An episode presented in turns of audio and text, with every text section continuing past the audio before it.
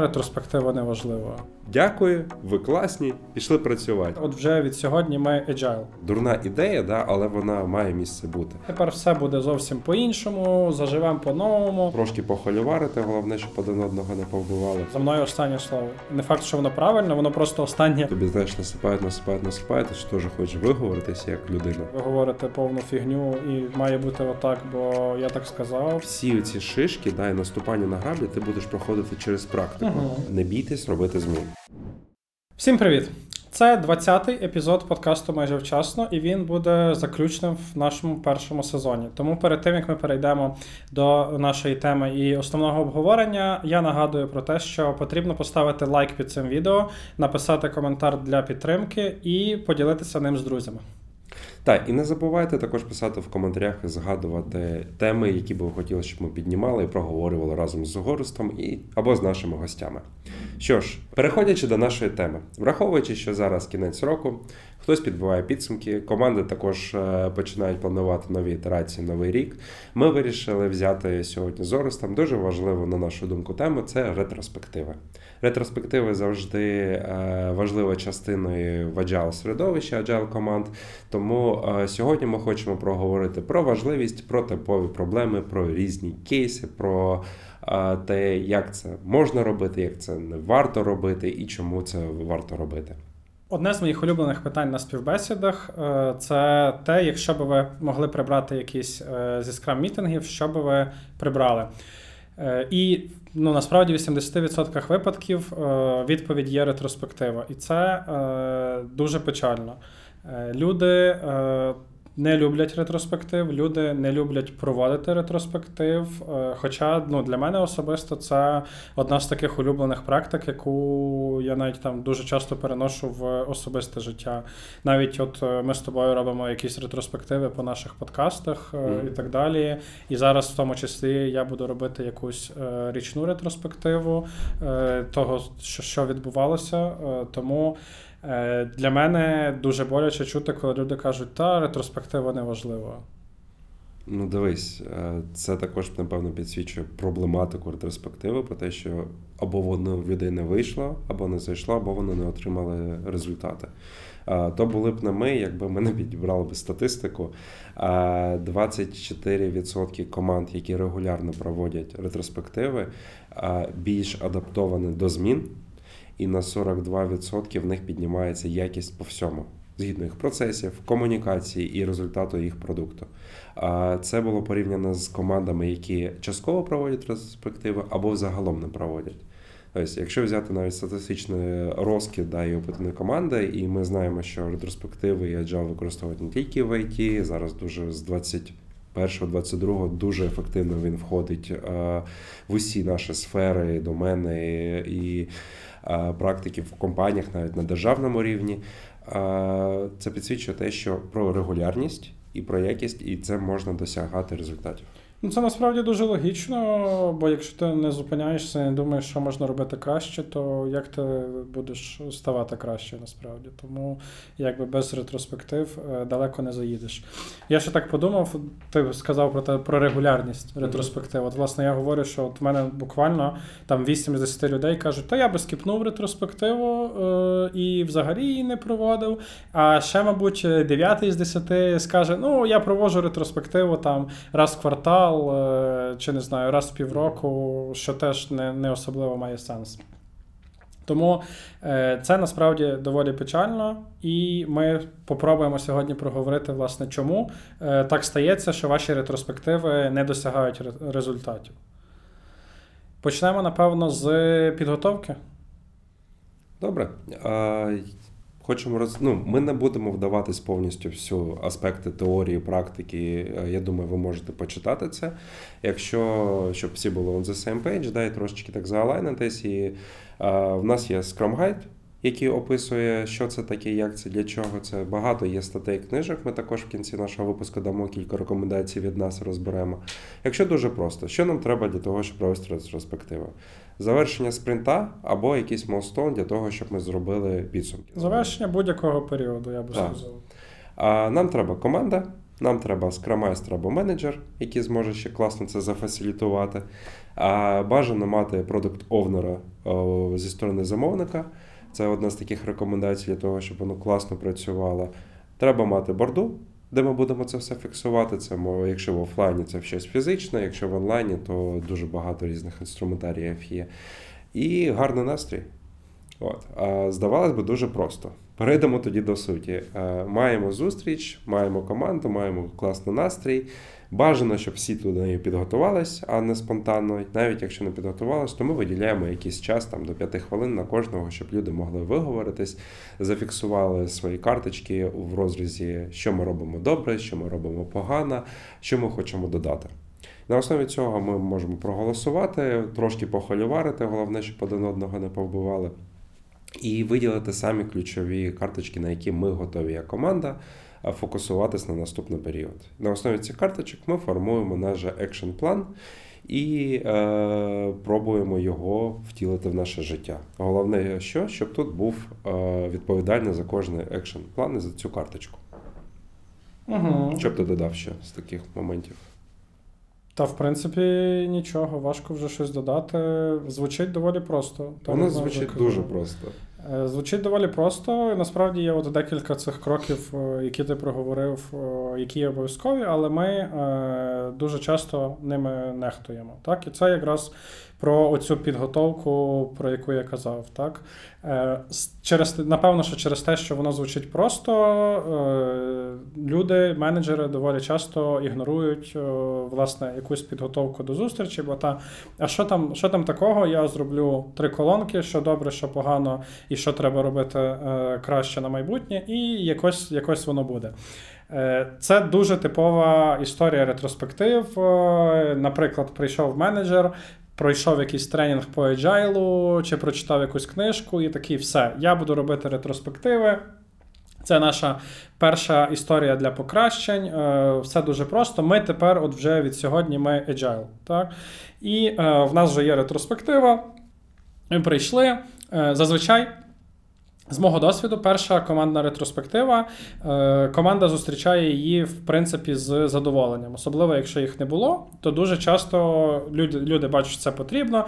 Менеджер каже, все, тепер все буде зовсім по-іншому, заживемо по-новому, ретроспективи і так далі. Команда суперактивно приймає участь, розказує, що їм болить. І в кінцевому результаті складається якийсь список, і потім нічого не робиться. І на наступну ретроспективу команда вже приходить з трошки меншим ентузіазмом, і таким чином вона десь спадає, ніхто не бачить ніякого результату, і, власне, потім виходять такі думки, що ретроспективи нам не потрібні. Говорячи про підготовку, дуже важливо вам скласти оцю адженду ретроспективи і план, по якому ви будете говорити. Так? Вам треба почати з якогось розігріву. Так? Одна з типових, до речі, проблем, про яку нам писали читачі і колеги, це те, що люди не хочуть говорити на ретроспективах. Так? Їх треба розговорити. Це той хороший настрій, про який ти згадував. Цей хороший настрій, він сам по собі не з'явиться.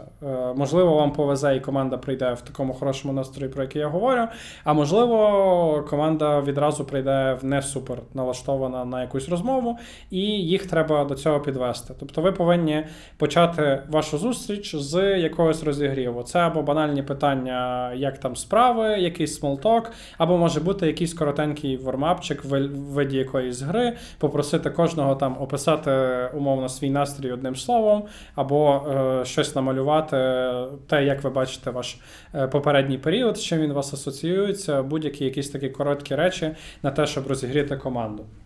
Я би тут, напевно, доповнив до підготовки. Дуже класно було б проговорити очікування. Що очікує вся команда і що ви очікуєте від команди, щоб всі було залайне. Враховуючи, що для більшості людей або для команди це може бути загалом перша ітерація, і люди не знають, що це.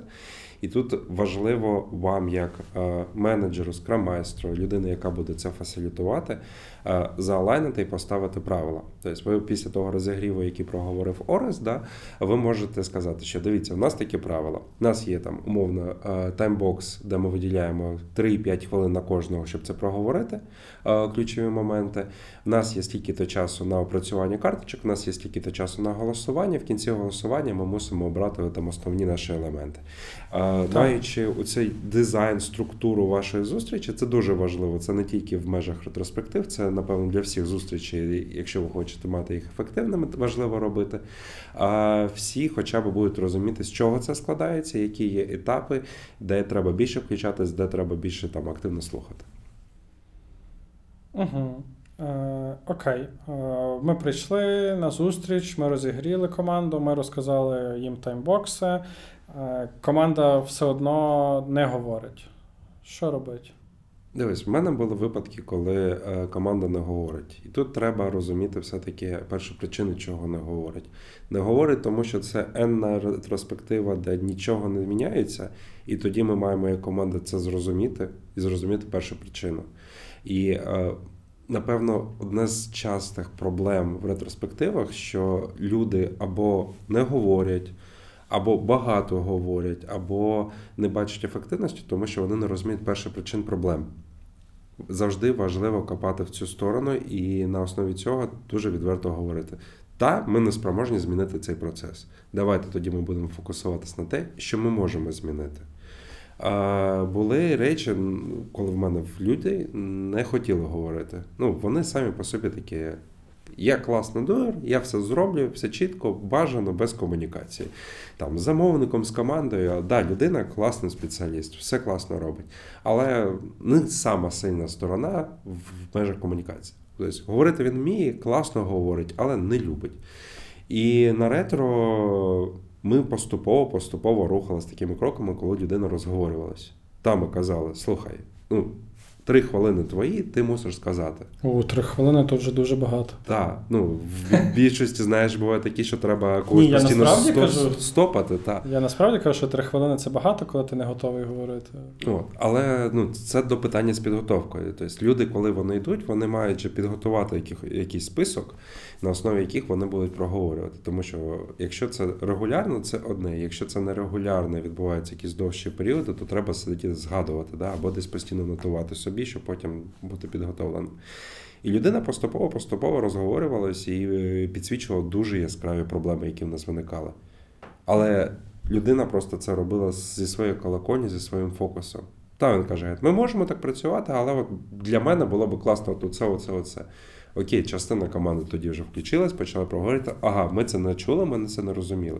І це також про те, що інколи люди не хочуть проговорювати щось, бо це десь про прозорість, про образи когось, про, щирість, багато впливає. У мене був кейс, ти розказав, я згадав таку історію. В мене трошки інший випадок був в команді, коли всі люди ніби говорили, але толку з того багато не було.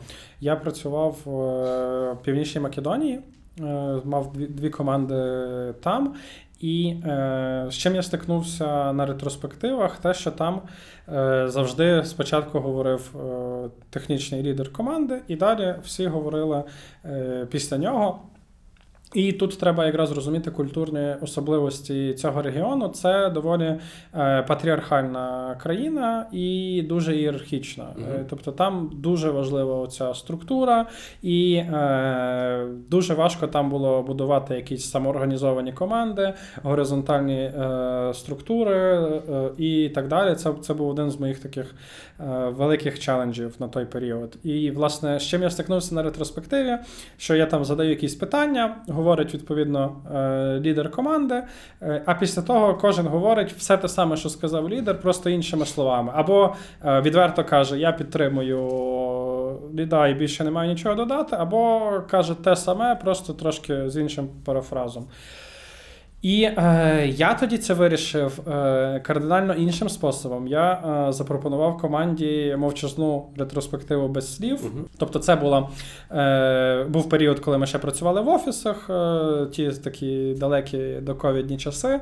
І ми всі збиралися в одній кімнаті, і я, власне, задизайнив зустріч, яка мала бути проводитись без слів, повністю мовчазна ретроспектива. І кожен мав писати на стікерах, на дошці, що він думає.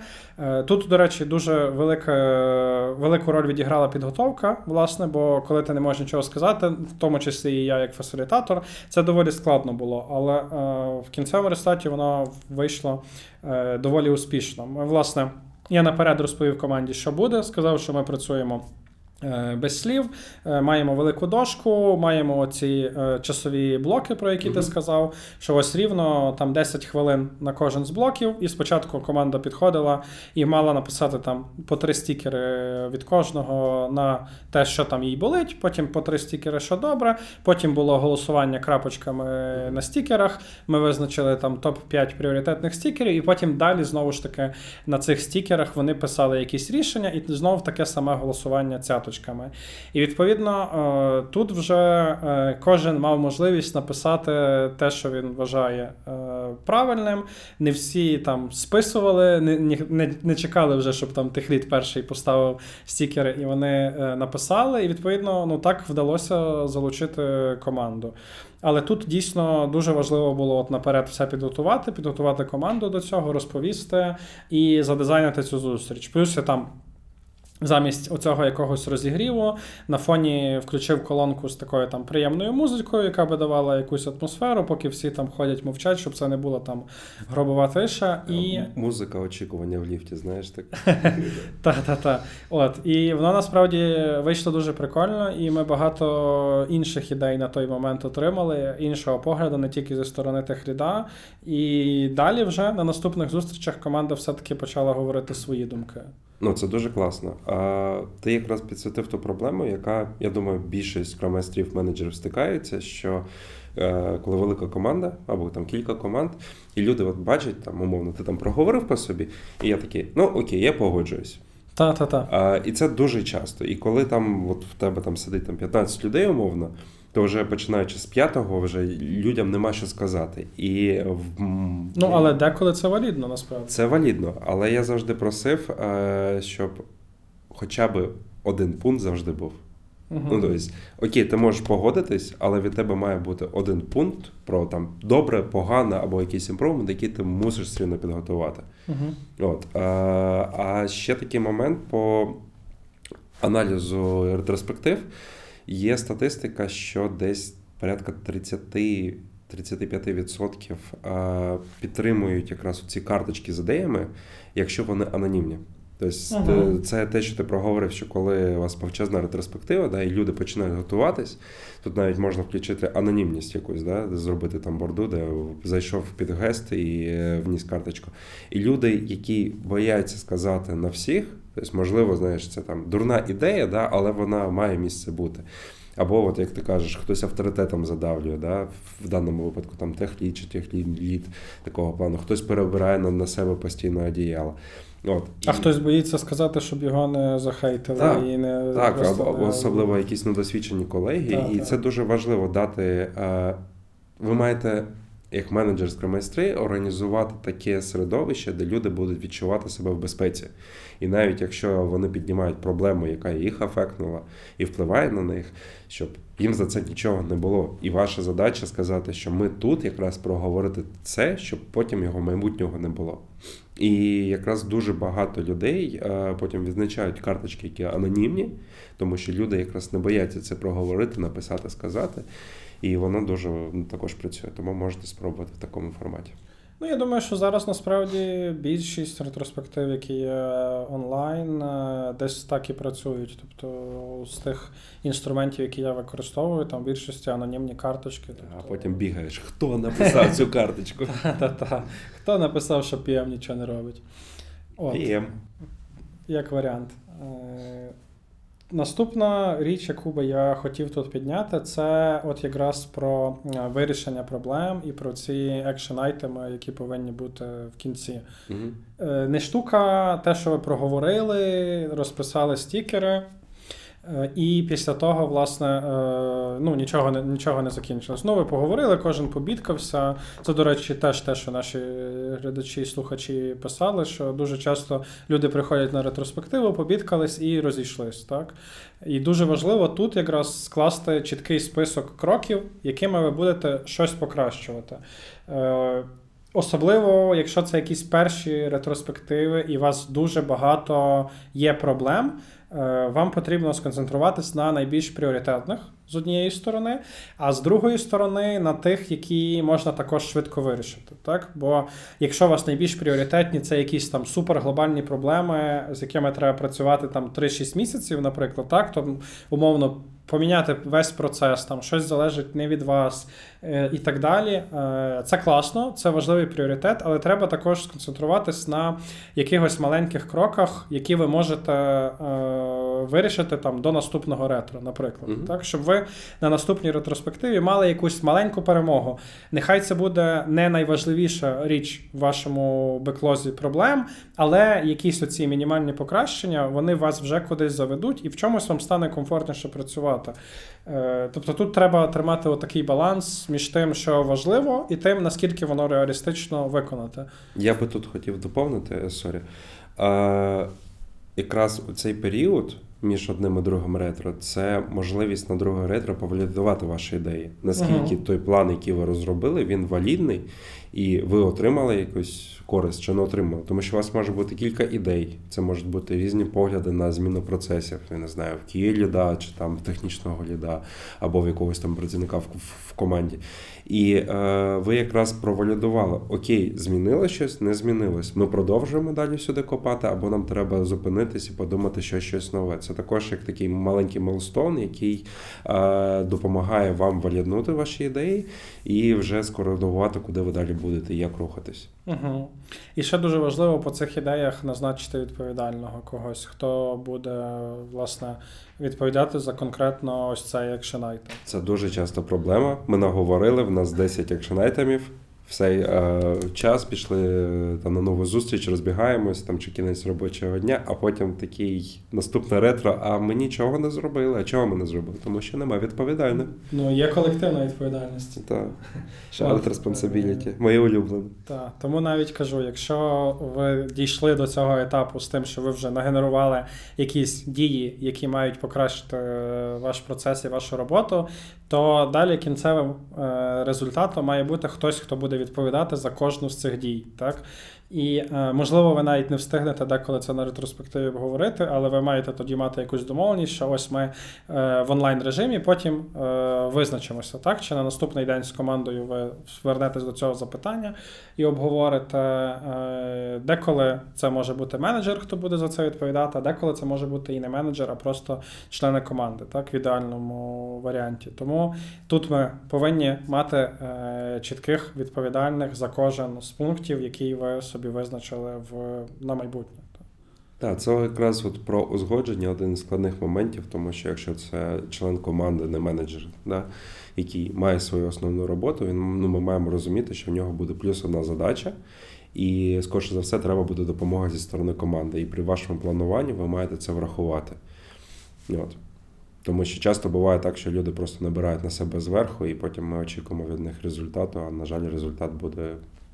скоріше за все, ніякі. О, так, до речі, я теж стикався з тим, що навіть коли люди брали на себе якусь відповідальність і якісь покращення мали робити, у них просто не було на то часу, бо ми їх на фул по зав'язку загружаємо поточною роботою і не плануємо цей час на те, щоб вони могли його виділити на покращення. Ну, це якраз те ж саме, що треба проговорити з замовником. Є там наша розробка чогось, да, реалізація, основні задачі і процеси – це також частина нашої. Тобто, якщо ми зараз зможемо змінити процес, підхід, там, я не знаю, підівчити наших людей для того, щоб вони краще це робили, це інвестиція в майбутнє. І організація цього, тобто, зробить вас більш ефективними, і ви деякі задачі зможете робити швидше, ніж ви робите зараз. Угу.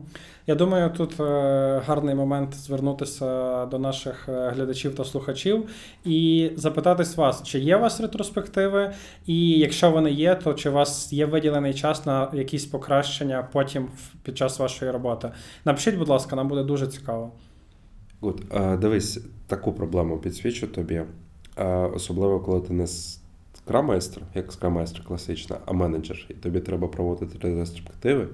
І ти є частина команди, і тобі також треба проговорити, і при цьому ще, з іншої сторони, фасилітувати. Uh-huh. Чи бувало в тебе таке, що ти все-таки такий, ну і фасилітацію, і пішли, давай в м'ясо розбирати це? А що ти маєш на увазі під ну і фасилітацію? Бо, напевно, не бувало.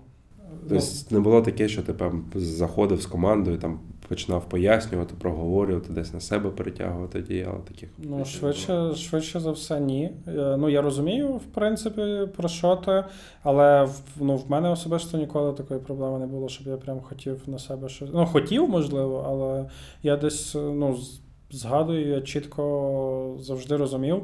Я даю свою думку, але завжди в кінці. Так? Тобто я теж можу написати якісь стікери, я теж можу долучаюся до обговорення, але завжди, за мною останнє слово. Не факт, що воно правильно, воно просто останнє в порядку черговості, а не в порядку того, що... Як в македонській команді, да?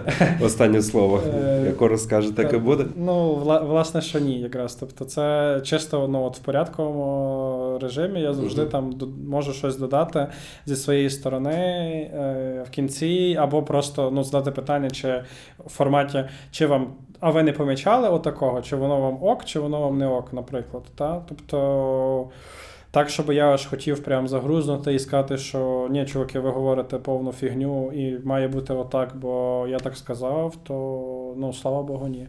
Ні, тут більше не так, як я сказав, так і буде, а більше в того, що ти все-таки вступаєш в дискусію, починаєш десь там пояснювати сторону замовника, чи там команди, чи захищати якогось члена команди.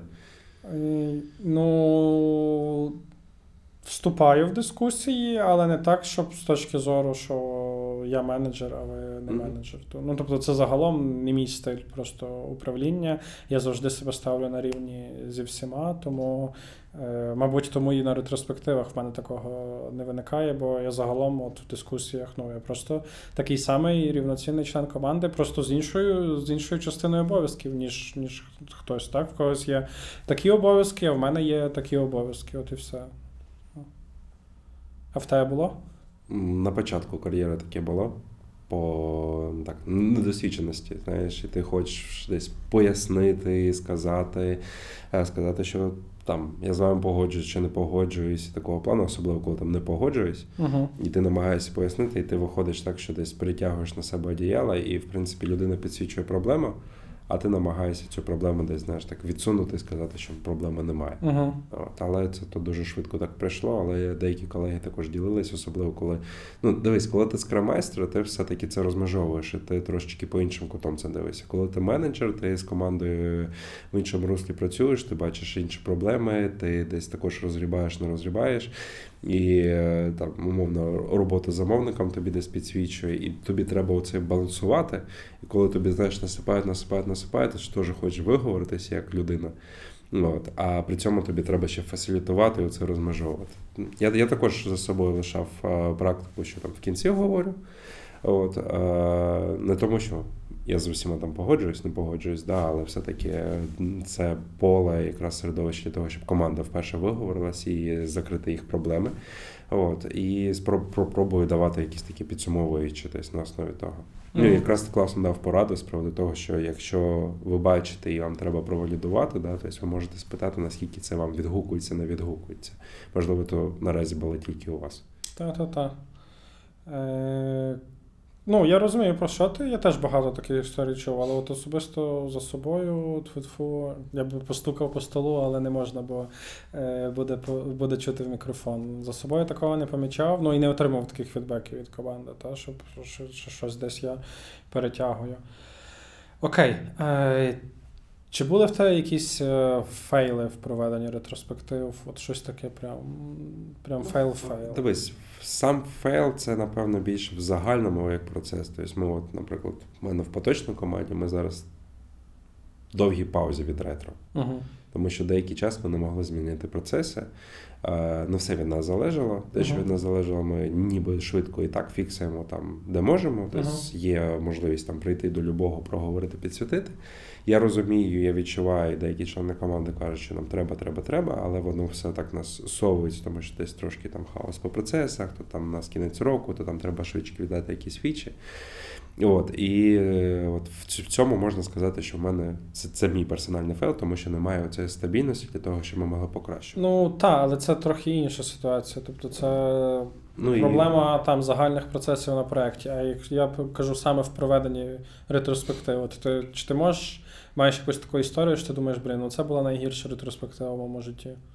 Дивись, напевно, знаєш, це як одразу із порад і неспорад, ми можемо прочитати дуже багато всього. Тобто є прикольні і книжки, і багато статей, які розбирають ретроспективу. Тобто ми з тобою на початку проговорили, що ретроспектива ніби по структурі і по процесу виглядає не дуже складна річ. Uh-huh. Але по самій суті і по факту це реально складно, тому що тобі треба організувати людей, направити, провести таким чином комунікацію, щоб досягти результату. В кінці, окрім цих змін, де будуть нас відповідальні, за які ми проговорювали, треба потім ще в розрізі нашого спринта чи спринтів також слідкувати, щоб ці зміни впроваджувались.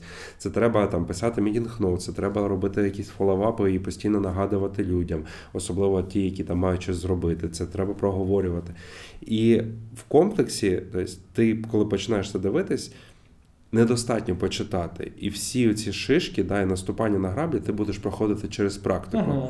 Наприклад, в мене на початку це було, що ми поговорили, підсвітили, у нас отаке не беклог, дякую, ви класні, пішли працювати. Приходимо, знов проговорили, підсвітили, як ти кажеш, на другу ітерацію, у нас же цих пунктів менше. Але в нас пачка лишилась з минулого.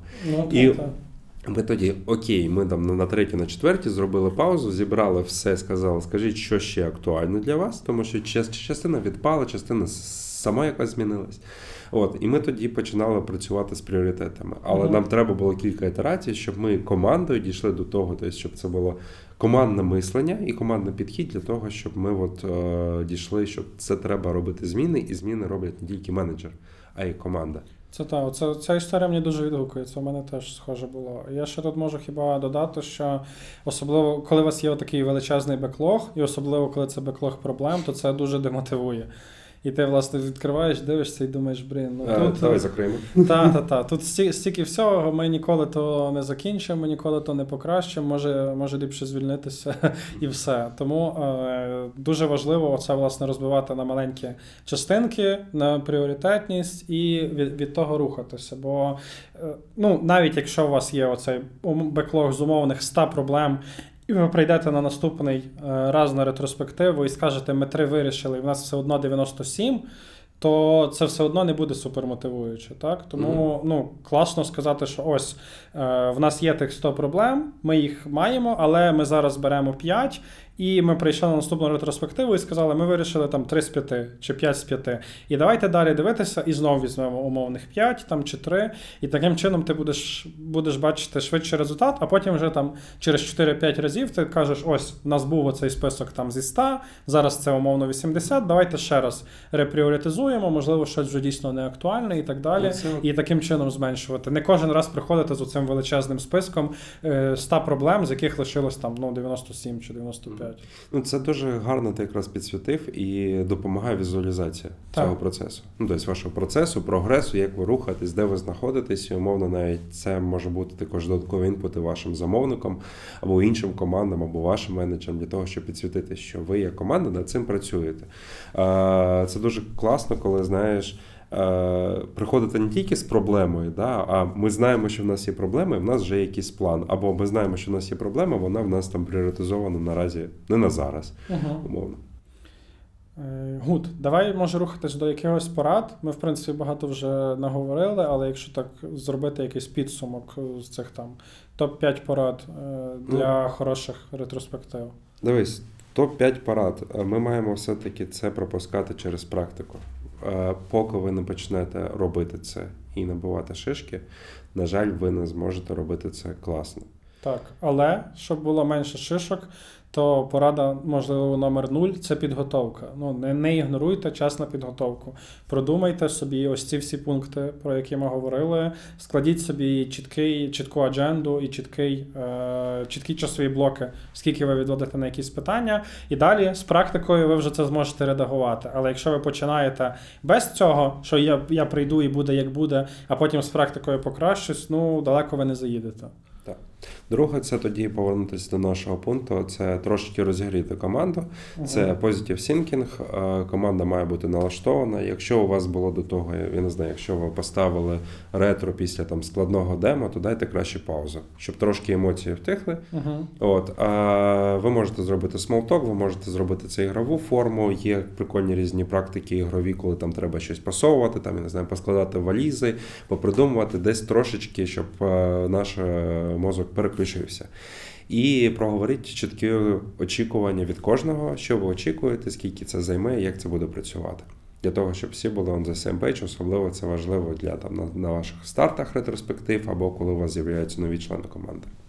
Так, далі я би сказав, власне, бути нейтральним фасилітатором, те, про що ти казав, і намагатись залучати всю команду, давати можливість висказатися всім, не ігнорувати людей, які мовчать, наприклад, і ну, залучати всіх. Це супер важливо, це супер важко, але там, ну, від того у вас якраз і буде найкращий результат. По фасилітації хочу нагадати, в телеграм-каналі Kaizen вийшло якраз трошечки порад по фасилітації, тому хто ще не підписався, підписуйтесь.